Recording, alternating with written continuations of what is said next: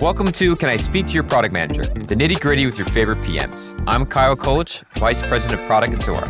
And I'm Lukasz Weber, Director of Product Management at Zora. On today's episode, we have Randy Mercer, Chief Product Officer at 1WorldSync. And we're going to start off the show by talking about Randy's recent Never Have I Ever moment, as well as his best tips and insights for being a successful PM in the ever evolving business landscape. Thanks for joining us today, Randy. So, each episode we like to kick things off with a little game of Never Have I Ever. Never have I ever. Never have I ever. Never have I ever we know that outside of work and your role, you're probably asked to do some things that maybe you never thought you'd get to do, but no matter what, they magically get done. So we wanted to bring your experience here to the show and hopefully you could tell us a little bit about it, maybe get your perspective as a PM. And in the process, hopefully we'll find out a little bit more about you. So, Randy, tell us a little bit more about your Never Have I Ever. Okay. All right. So, you know, it, in, in product management, what I found over the years is you end up dealing with a lot of things that you didn't expect to do and you don't know really know what's coming next. So going back in my career before I, I started in technology, I literally had not traveled out of outside of the state that I grew up in. And right off the bat, one of my first trips was to Zaandam, Netherlands. And so for a kid that hadn't traveled a lot, really brought out, brought a lot of uh, anxiety and a few things I had to figure out very, very quickly. So today I travel about 80% of the time. So I use that experience really just to learn that, you know, you got to deal with things, step back, understand what you're, what you're up against, and then, you know, project that onto whatever you're working with. And it really has been a tool that I use to just remind myself every time I get something new, you know, kind of go through those steps and, and step back. And so it's really helped a lot in my career. So I flew into Amsterdam and then had to take the train up to Zaandam, which is north, about an hour or so north of, of Amsterdam. So a few things about that. I mean, literally had not traveled out of the country. I'd barely traveled at all. I'd never been on a train in my life. Yep. Off there by myself as, as, you know, then a pretty young kid, just figuring out a lot of things. You know, I travel has never been something that comes naturally for me anyway. So it was just one of those things where just kind of tested by my ability to just work through it through a few things. You know, for other people, it's second nature. For me, it just really was not. And yeah. So it just at the time. Yeah. Yeah. How's so, your How's your Dutch? Oh, it's terrible. yeah, it is. It is non-existent. I can barely speak so, English, so yeah, that's right. Awesome. What what kind of like first gave you a oh wow, I'm really I'm not in not in my hometown anymore. Yeah, there was there was a few things. So when when I first landed, I went to a Burger King in the airport, and I realized very quickly that Burger King is not the same every place on the planet. So that was my introduction to foreign food was Burger King somewhere else. But what was interesting about it is the the climate. I, I had at least researched the climate a little bit, mm-hmm. and as it turned out, it was one of the cold, the coldest cold snaps in the history of that that region. So Amsterdam slash Zaandam. Uh, so I was not prepared for that, nor was anybody in the in the area. So we dealt with traffic jams and all kinds of things like that that nobody there knew knew how to handle. So it was just all kinds of things that were just outside of the norm for for me specifically, but then just the region, which just kind of added some some weirdness to it. So it was a lot. Anything specifically memorable that comes from that first trip that you know you still remember to this day? Maybe favorite food, favorite thing that you saw.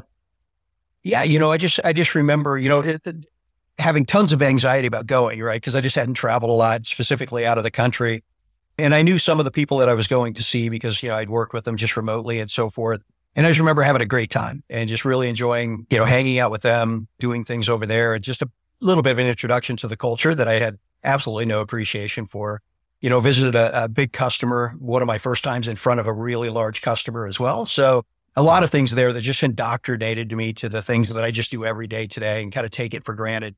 And I do. I just, I look back on that as something that just sort of greased the skids for a lot of the things that I do today. I think culturally, it was, you know, as an introduction to a culture that maybe is uh, a little bit more direct in their communication style than, ah. um, than what I, I think of now. So I, one of the, one of the folks that I met with at the, at the customer was there a procurement guy who was about six six, all dressed in black, and just you know nice guy, but just just inc- crazy direct and super intimidating to a just a young kid who just had not done any of this stuff before. So one of the things that and and, and since I've worked with you know with uh, with some of these people for you know going on twenty years now, you know, so now I just very much appreciate that, but then it was it was something just net new to me and yeah. probably one of the things that I remember the most for sure if you take a look at it back now from you know years of product management experience like you know, what do you think? How would you maybe would have done things differently if you had a little bit more experience and, and still no travel experience, but just given being a product manager, is there something else that you would maybe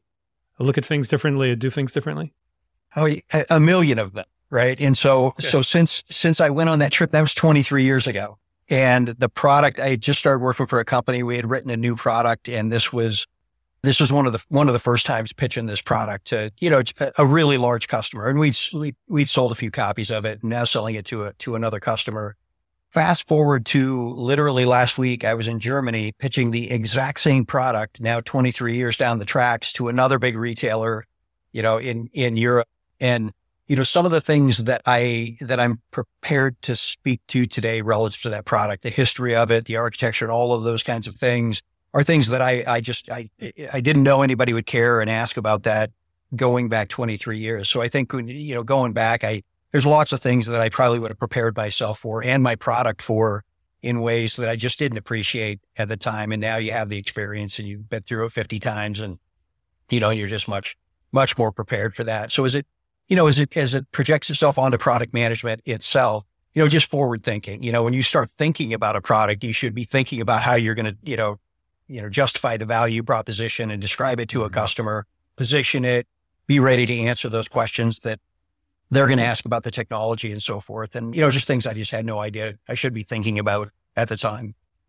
I actually enjoy that invention and it shows the innovation there, which kind of leads us to our second segment of innovation therapy and other wild tales. Stories about innovation agility that you have in your background. I just wanted to get your thoughts and what's kind of top of mind for you as a as, as being a PM. Yeah. So for us, you know, today, I, I, our platform is a, is a SaaS platform that sits between large manufacturers of products. You know, I think, think almost anything you would buy at a, a grocery store or a mass merchandiser sits between those folks and the, the, the big retailers. You know, we all, you know, can name a bunch of those.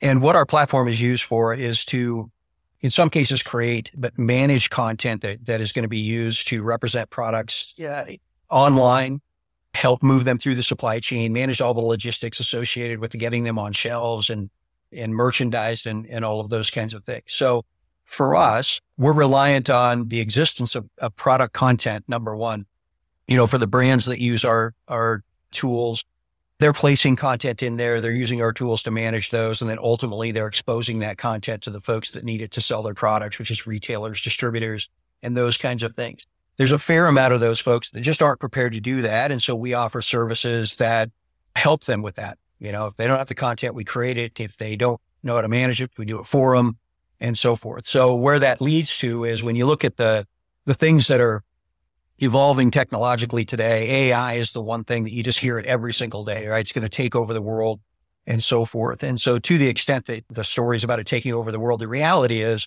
it's not going to eh, in, in the near future, but there are just a million and one applications for AI all over the place. But when you think about related to our business and the things that our customers do with content, creating it or ultimately using it, there's a variety of ways that we can leverage AI to just make their lives easier, provide more value within our platform. And so for us, where we've already implemented AI is related to the work that we do on behalf of major brands all over the place in terms of reconciling content that may be coming from different sources within their enterprises, doing things to evaluate its completeness and accuracy and quality and so forth. So that when we ultimately inject it into the, into the retail landscape is it's, it's as ready as it can be to do its job, meaning represent a brand online or whatever that might be. And for that, we've just seen crazy results in terms of how we could speed up that process, take manual intervention out of that, do a lot of stuff with the tech or a lot of work with the technology itself and then ultimately repurpose the humans for quality assurance, doing some work relative to improvement of content, leveraging feedback loops and so forth. So we probably see, you know, 50 to 60% improvement just in efficiency and the reduction of labor associated with doing some of those activities on behalf of the brands. We started doing that, you know, several months ago and we just, just going to continue to evolve. And for us, it just means just a much more efficient business on our side and just much better results that we get for our customers when we're doing that work. Here in just a couple of days, we're going to release a, an AI based feature within our core platform that is more generative in nature. And so think of, of tools like ChatGPT, where you can type in a, mm-hmm. a prompt and it gives you some content back. our customers, you know, are, are, are tasked with that all the time when they're thinking about what is the, the copy that I'm going to use that, you know, that a customer is or a consumer is going to read when they look at my product online. And then how is that going to get digested into more SEO context, meaning how is it going to power parametric search and so forth like that, or, you know, those kinds of use cases. So our customers, you know, historically they're using copywriters and things like that. And we're going to introduce a tool literally tomorrow. We'll release it into our, into our beta platform that allows them to do that right within our management tool. Right. So they're putting lots of information about their product and we're going to use that to construct prompts that will deliver them or generate content that they can use to describe their product for the organizations that don't have the wherewithal relative to, to marketers that are, you know, sitting there ready to construct that copy. It's just a great, very efficient way for the, for the brands that might be challenged in that regard to generate this, you know, this copy very quickly, very accurately, very efficiently, and should be a nice, nice feature for a lot of our customers. That's really impressive. Can you can you maybe uh, so you, I think you gave Kevin an example of this content that you're talking about, so like product descriptions, right? But how far does your your services extend, and and then obviously how does the AI can help? Because obviously we've heard of the fact that not only can AI, you know, solve exams and write novels and things like that, but there's also generative images, right? So you know, do you also include that kind of as part of the the copy that uh, services? It's a great question. So just, you know, going back to the copy itself, you know, what's interesting yeah. about, you know, some of the platforms and the, or tools that are out there today, some of the concerns about those is when you, you know, you ask it to, you know, generate something for me or I write my term paper or whatever, yeah. you know, what the, the information that AI is trained on is what's visible to it uh, on the internet largely, right? It can be completely fabricated in many cases, right? By contrast, when our customers are looking to generate copy that's going to represent their product online, it cannot be fabricated, right? It's got to be fact based. It's got to, you know, really accurately represent their product. And so one of the things that that we can do in that regard is we're basing it off of the facts that are injected into our system from the brand itself. And then we're layering into that keywords that come from, from some of our analytics tools that are looking at search you know, search performance and things like that on ecom sites to understand what keywords are, are contemporary in terms of what's being used to search for that product. We meld all that together. When you look at images, we do a lot of things there as well. So brands have images to represent their products that come in varying states of readiness or quality relative to being used in ecom and so forth. So we've historically found ourselves doing some things to those images to clean them up, you know, background removal, just intensifying the pixelation and those kinds of things. And those are things that we're now starting to apply AI to, right? So something a human well, used yeah. to do in Photoshop, we've now got AI tools doing those kinds of things. So yep, imagery, the combination of text and imagery for annotated images and all of those kinds of things. That's really where we'll end up with all of that. Awesome. I do have one one more question before I completely monopolize, but this is very fascinating. One of the other things I was thinking about as you were talking about copy, you know, we tend to think about copy as in English, right? Because obviously US centric, et cetera. But your story that we started with travel to Amsterdam, Europe, right? I mean, you've got each country's got its own culture, way of looking at things, etc. Does it help your tools to generate copy in other languages? So, for example, for retailer coming or manufacturer coming in from the US and you know selling their goods across the world, would your tools help them with copy that's like specific to a particular uh, geographic location in their language and culture? It's a great question, and the answer, the short answer is yes. Right, so we deliver, we deliver content today in 13 different languages. And, you know, going back a number of years, we, we literally had people that spoke those languages that could read English. So we'd produce the content in English and then we'd send it past the right person with the, you know, the correct language set, manually translate that into, into something that contextually made sense in that language and so forth.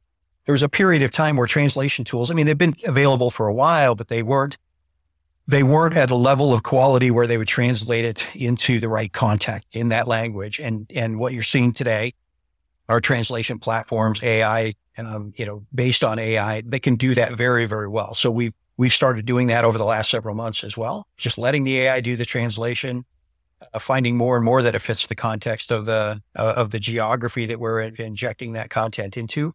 And again, we'll just continue to find those types of use cases for, for AI. I just kind of get to understand the history of it. But when you did the translations and it was wrong, did, like how how did you get the feedback? Because the feedback was on like the front page news that you know the ketchup said something that was really naughty, you know, how did the feedback loop happen for some of those, the content that's actually put in play? Yeah, it's, it's, you know, w- with our platform and our services specifically, it comes in the form of claims that are submitted by our customers, right? So we send the mm-hmm. content out there and, and it's, you know, it's not just translation. I mean, there's other things that they can see that they maybe just don't quite like about it. And they literally submit claims. Hey, we saw this item, we saw this thing that wasn't quite right. So, you know, in testing AI as related to translations, we relied on that as the feedback mechanism to help us understand because I can't speak the language, so I can't read it and see that if the context is right. correct. That's what we relied on to understand the quality. And we were honestly very surprised at the lack of, or the, you know, the low number of claims that came back on it, which means the AI is doing a pretty good job of that translation. So you're saying you're you're seeing a speed up of like 50 to 60 percent efficiency uh, around this. Are are there other benefits that you see this kind of AI capabilities bringing? Maybe top line, bottom line that you're seeing might might get there. And then the and then the other question is, how, how does one differentiate yourself when when you're basing it on large language models? Right, that's yeah. pretty much the internet. Right, is is there a secret sauce there that a company can can bring to the table? Yeah, we we think we have a secret sauce, but just going back to just the benefits to our business Mm-hmm. You know, starting with the value proposition of the customer, right? If anything that we can do faster in terms of, of helping them with the content that's going to make it into the marketplace, when you think of just speed to show, speed to market, getting on something, something online in five days versus 30 days, you know, just all kind of benefits associated with that. You know, for us, you know, historically a fairly manually intensive practice of managing content, creating it and those kinds of things. It allows us to just bring a lot of efficiencies to that just from a manpower perspective. And day one, what we're, we're doing is anything we do in AI, we're then QCing that by the humans that used to do the work, right? So over time, you'll be able to just shift that manpower to just different purposes and things like that. So yeah. all kinds of things just from a, you know, a scalability perspective, understanding timelines, you know, humans can take five minutes or five days, just depending on what the task is. And it might vary from one product to the next. You know, using technology, you get, you, know, you get much more predictable timelines. So all kinds of advancements there. When it, you know, when you look at the secret sauce that we have relative to content generation, again, going back to you type a prompt into a, let's say a ChatGPT and it's going to spit something back at you based on what that tool has been, the, the, how the model has been trained on information that it's exposed to on the internet, right? Yep. When you look at our customers using our platform to introduce a brand new product into the marketplace, nothing about that product exists on the internet now. You know, it doesn't know the product, doesn't know the brand name, how high or, you know, how big it is, how it's described, what color it is, knows none of that because it's brand new, hasn't hit the, hit the, the public domain yet. So that's content that those details are being introduced to our platform from the manufacturer, often through integration into his internal systems like ERPs and PIM systems, things like that. Our platform is the only, only only place where that, that content is really aggregated into a place where you can expose it to a model and then generate content based on it. So it's an advantage we have in terms of generating that content. The manufacturer could go to, you know, any place and type in a prompt and get something back, but that thing has no details on which to provide something credible. We have those details.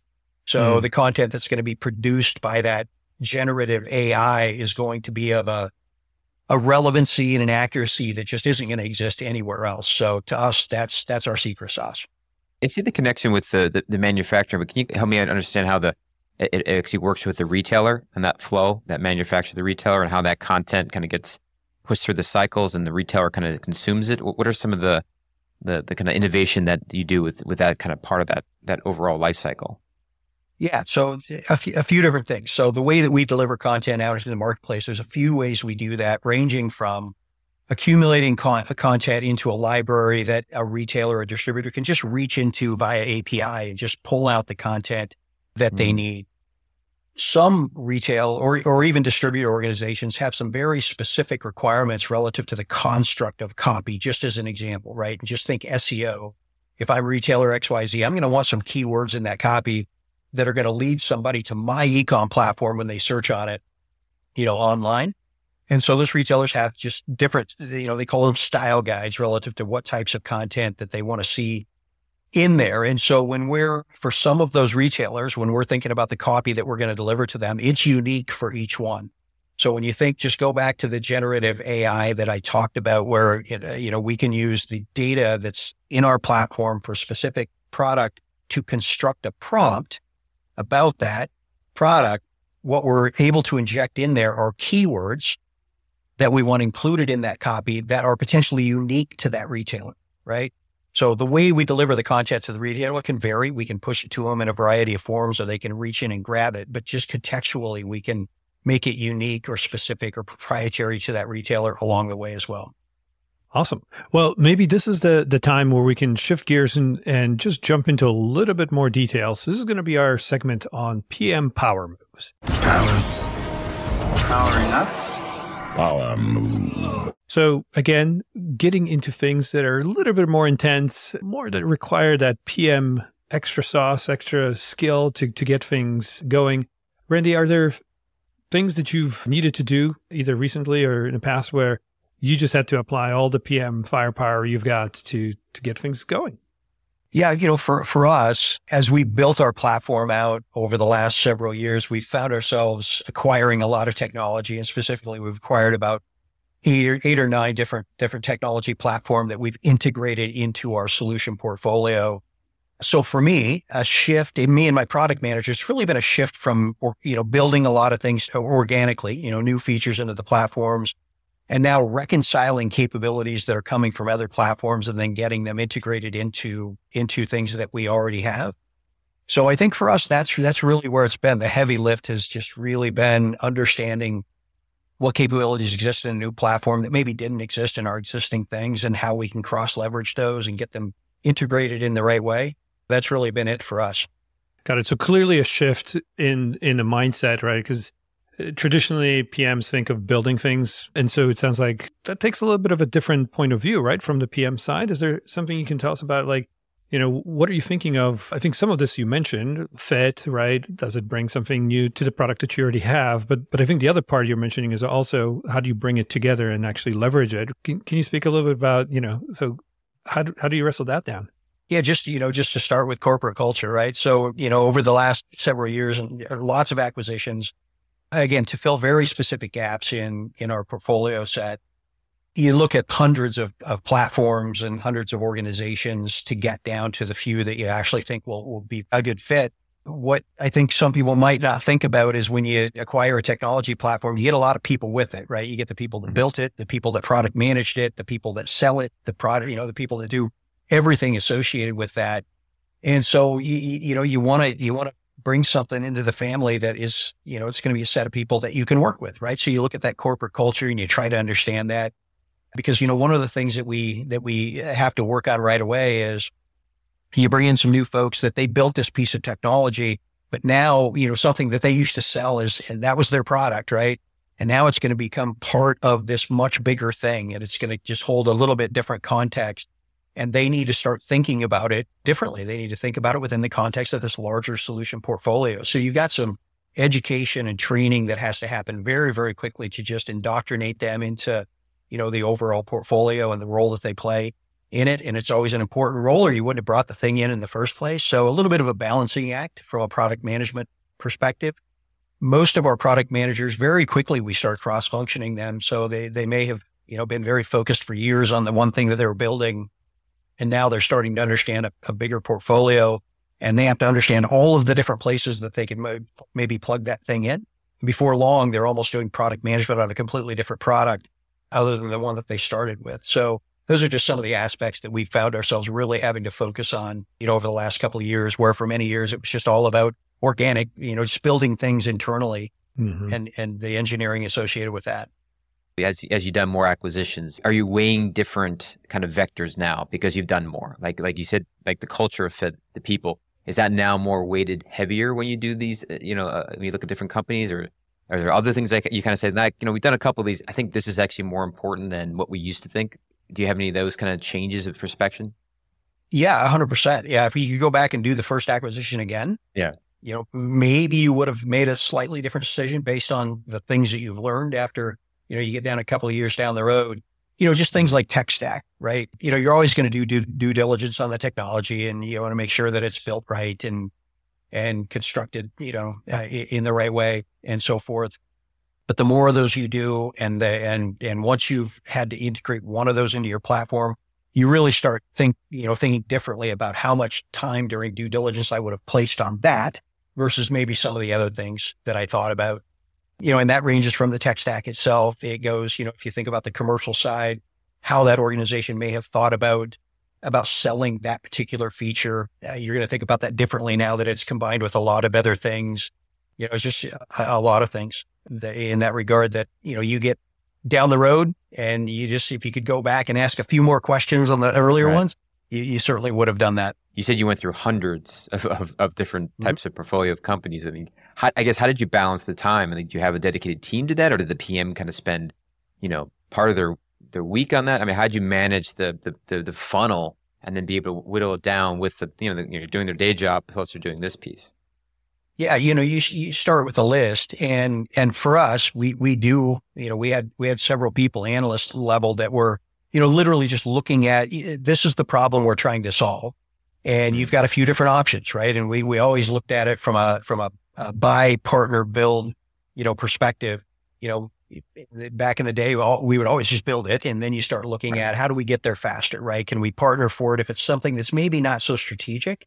we may just partner for it, you know, something that we can just bolt in really quickly. If it's something that, you know, it's going to be a core competency, very strategic, we're not going to partner for it. So now you're, it's either build it or buy it. So buy it is often just the fastest way to get there. So really you just start with, you know, what are the platforms that we see out there, the technology that we see out there that we think are going to fill that gap?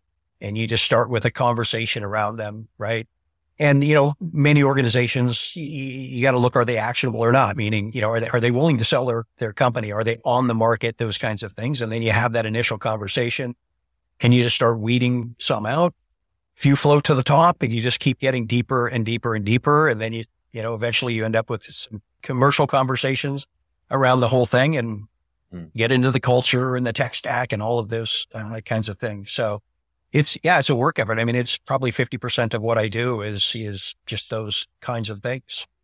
In general acquisitions at some point i mean maybe once you have a lot of practice can be difficult i mean sometimes even with all the due diligence do you find that, that that's kind of the case that sometimes you know you do all the work and it can kind of vary how well the acquisition uh, onboards ultimately to the to the bigger enterprise Yeah, results may vary. So Hmm. yeah, we we we have definitely found that. You know, one of the, one of the things that surprises us a lot, uh, just from a product management perspective in general, and this goes for things that you've built to things that you acquired to you know even partnership, is the market acceptance that you maybe expected uh, just may not may not be what you thought. Right? Meaning you Mhm. thought we're just going to sell like hotcakes.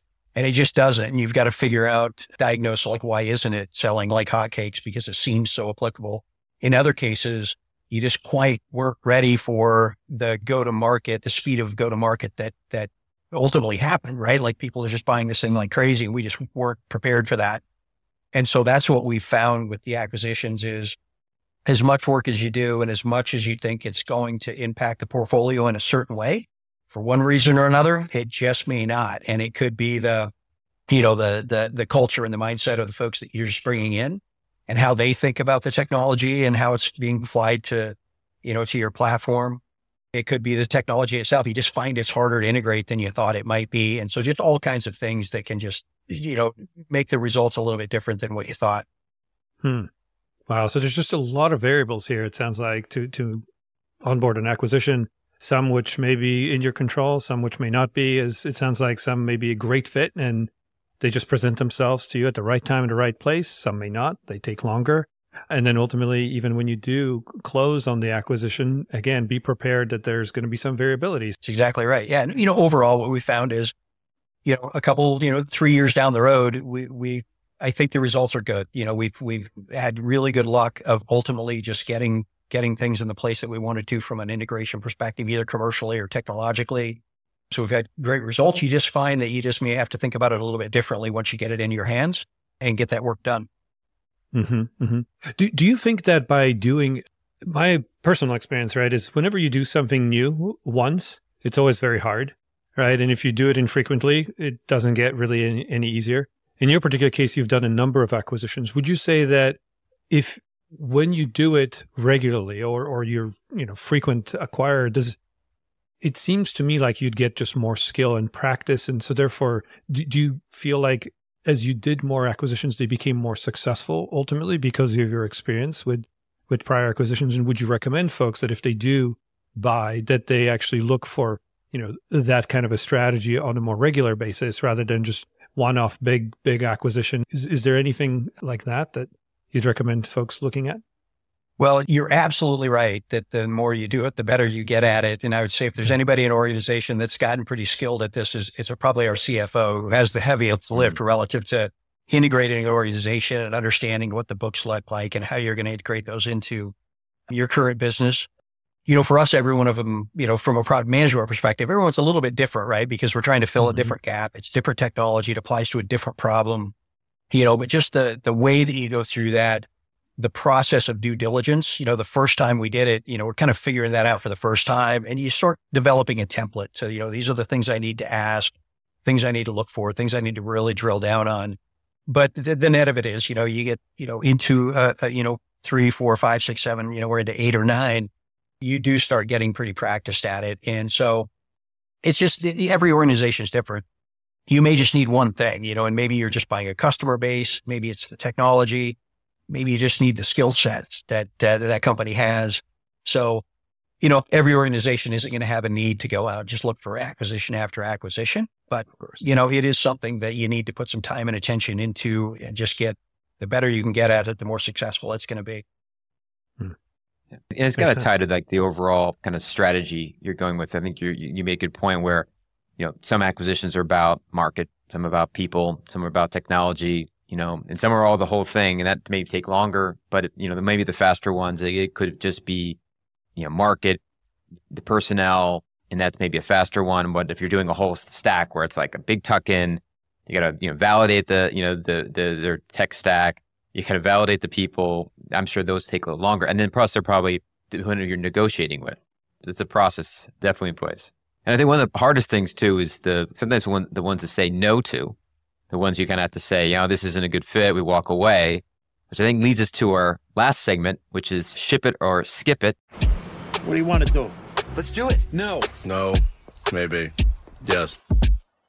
So the first one, I was on, on, on your website and you had a, a, a VR of a, of a motorcycle and the content of delivering the motorcycle and showing the what it looks like. And I was like, you know what I thought would be interesting? A hoverboard, if they did that in a hoverboard. So my ask is, would you ship it or, or skip it? Would, would you would you go forward with a hoverboard? Ship it for sure. Ship it. Okay. Yeah. Yeah. No, the like AR VR stuff is just super fun. So the more examples you can do of that, the better. Good, good, good. And I think you're in this second one, you're getting more comfortable with AI, starting to write more of your content, start to do more of the copy with it. Would you though buy and uh, buy and read a book or novel written by an uh, an AI writer, a full novel? I I would ship it. Yeah, I would do that. You would give it give it a go. You put put down your 1099 and sit down and, and devote the time to read an AI novel. Okay. Yeah. Good, good, yeah. good. This one's a little bit more hopefully fun. Would you go on a European vacation with your family? Ship it or skip it? I would I would skip it personally. Okay. And at this point, I've been to Europe up by, I mean, as I mentioned, I was just there last week. So I've been yeah. there a bunch for those purposes. So I've kind of got my, my fill of it. My family, on the other hand, would, would do that in a second. So I would, I would skip it. They would ship it. Lukasz, what do you got? Yeah, I, I've got I think one or two here. So we are obviously talking AI already, and one of the things you were wrestling with on the PM Power moves was acquisition. So I was just wondering, would you ever delegate the acquisition due diligence to AI. Yeah, I, it, there are certainly elements of it that will definitely get there, right? And when we look at some of the applications of AI today are around records, records reconciliation, meaning it's looking at two sets of documents and understanding what's, what's similar, what's not, you know, and it's looking for errors and things like that. But we spend a lot of time doing that, especially I mentioned our CFO and the work that he does relative to these things. And a lot of that is plowing through sets of documents and understanding where there's anomalies in the numbers and things like that definitely you're going to see AI applied to those types of practices. Got it. Okay. So you, you see a lot of room for, uh, again, optimization, just speed to conclusion of the process, right? Where you could apply AI. Yep. All you right. got it. Yep. Ship Perfect. it. Love it. Randy, I think that that concludes our, our conversation. Thank you so much for joining us today. And we look forward to keeping up with you and learning maybe about all the different AI things that you guys released and, and further acquisitions that you've made. All right. Well, thanks for having me on. I appreciate it. You bet. Thanks so much for your time.